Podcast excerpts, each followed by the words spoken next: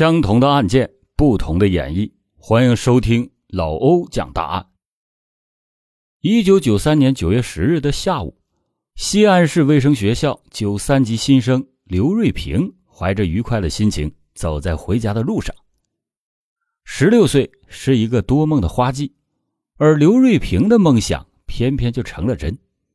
几年前刚上中学的时候，这个小姑娘就给自己编织起穿上白大褂。当个白衣天使的梦想，而现在初中刚毕业，他的胸前就已经别上了西安市卫生学校的校徽。这一切来的是这样的突然，让这第一次离开家的农村姑娘简直是有些慌乱。于是刘瑞平就给自己拟了一份新学年新打算，他就准备以崭新的姿态跨入他仰慕许久的西安市卫生学校，从此。就是一名中专生了。九月十日的这天上午，他还参加了学校庆祝教师节的大会。会后，和同学们一起又参加了拔草劳动。下午三点五十分，走到长安县西柳乡江人村的附近，刘瑞平还碰到了原先教过他的向阳小学的教师孙群劳、高贵珍等人。老师们日后永远难忘。这个身穿牛仔衣、手提红色尼龙提兜的女孩子，脸上露出的是发自内心的愉快神情。十分钟以后，走到江人村至孙家湾路上的刘瑞平，突然就被身后袭来的胳膊掐住了脖子，然后拖进了路旁的玉米地里。一个小时以后，细柳医院放射科的大夫郑龙选和他的妻子在自家的玉米地里。发现了刘瑞平赤裸着下体的尸体。八天之后，长安县高桥乡马东坊村的孕妇张慧丽又在由娘家回婆家的路上神秘的失踪了。张慧丽的预产期是在九月二十四日，按照当地的风俗，生头一胎的孕妇临产前一定要回娘家住上几天，开个道，这样生孩子的时候就会顺利一些。张慧丽的娘家是在高桥乡的五溪坊村，离婆家没有多远。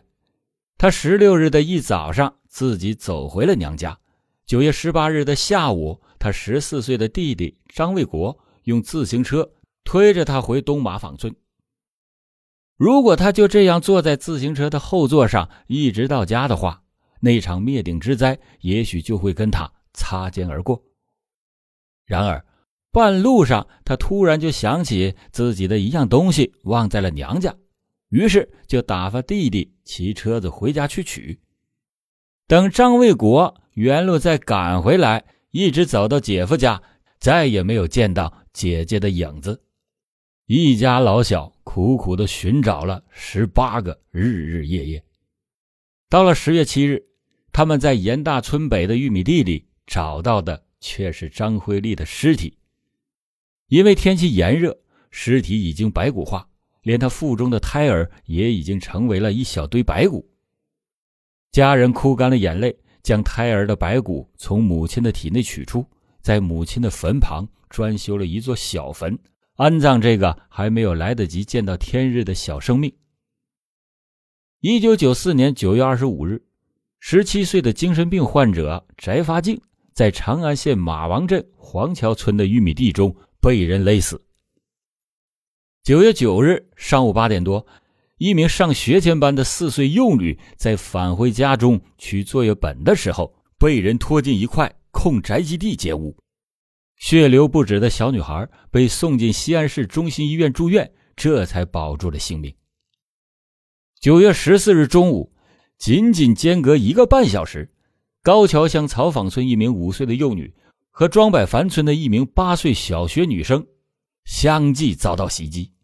庄柏凡村的青年刘柏林是目击者，他这样描述了自己所看到的情景。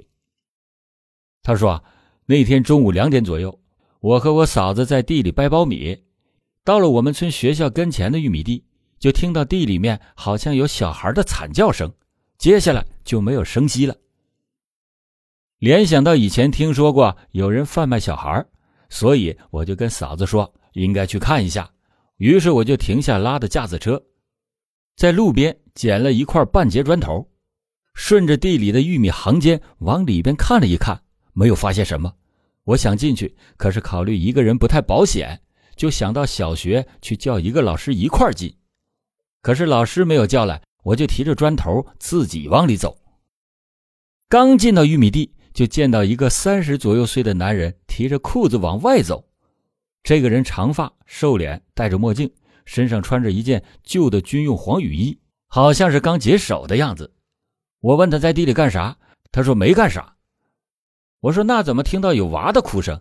他指着北边的一条路说可能在那边。见他神色毫不慌张，我只是让他先别走，让我进去看一下再说。当时他已经走到地边那辆黑色的加重自行车的旁边，手已经扶上了车头。他嘴上应着我，等我刚进到地里，就听到外面的车子响。我知道这个人肯定是走了。当时我也没管，继续的往里走。等进到地里十米左右，我看见那个女娃躺在地上，衣服朝上翻着，裤子已经被拖到了膝盖那个地方，脸色发青。我赶紧把娃抱了起来，边跑边喊，一直到大队的医疗站。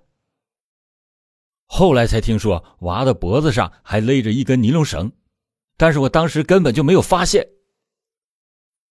一九九四年秋天，在长安户县和西安市区，这些血淋淋的故事被一再的演绎，成为了一个令人毛骨悚然的关于吸血蝙蝠的传说。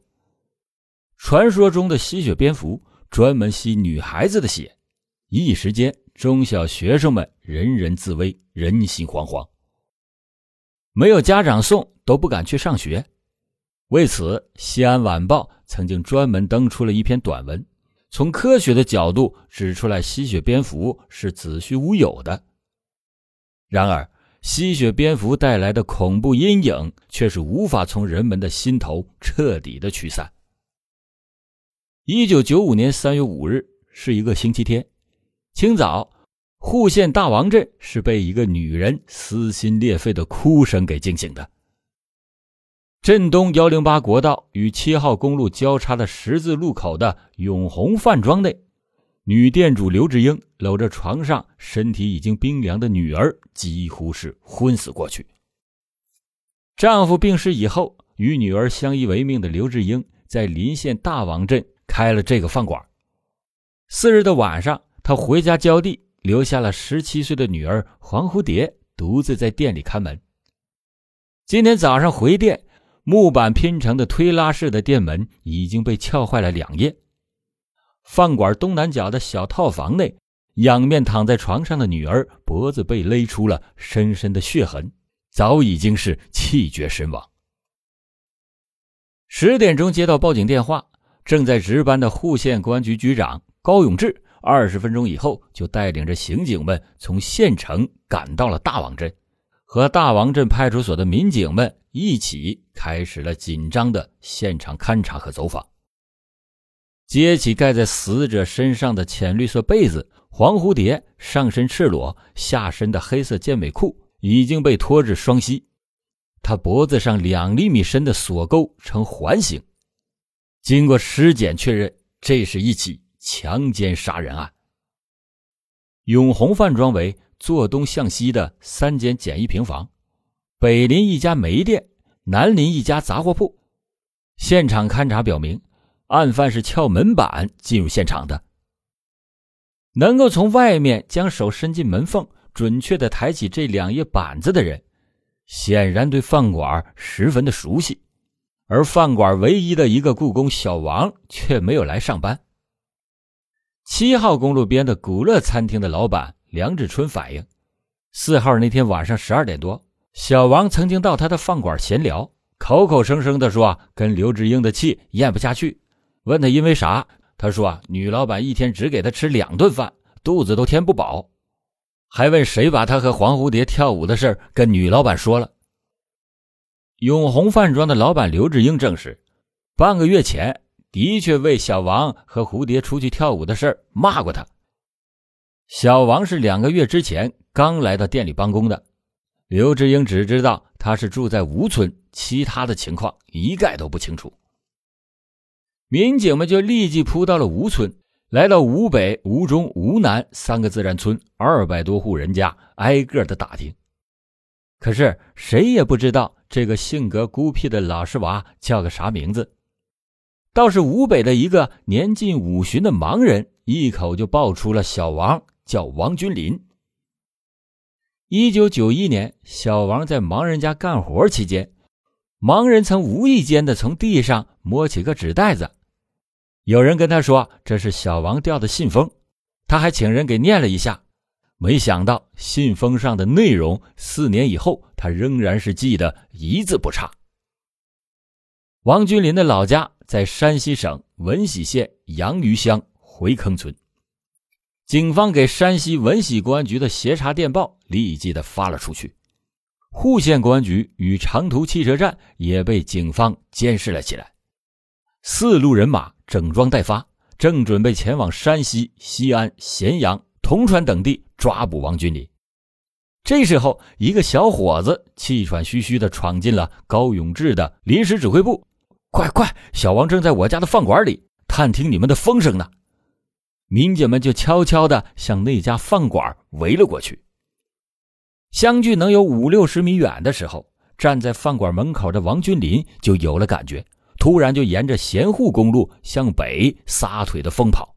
民警们是穷追不舍。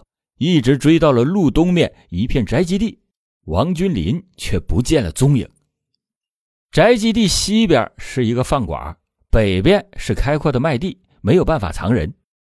从地形上分析，王君林很可能钻进了东边的一个石棉瓦厂，民警们就立即的包抄了上去。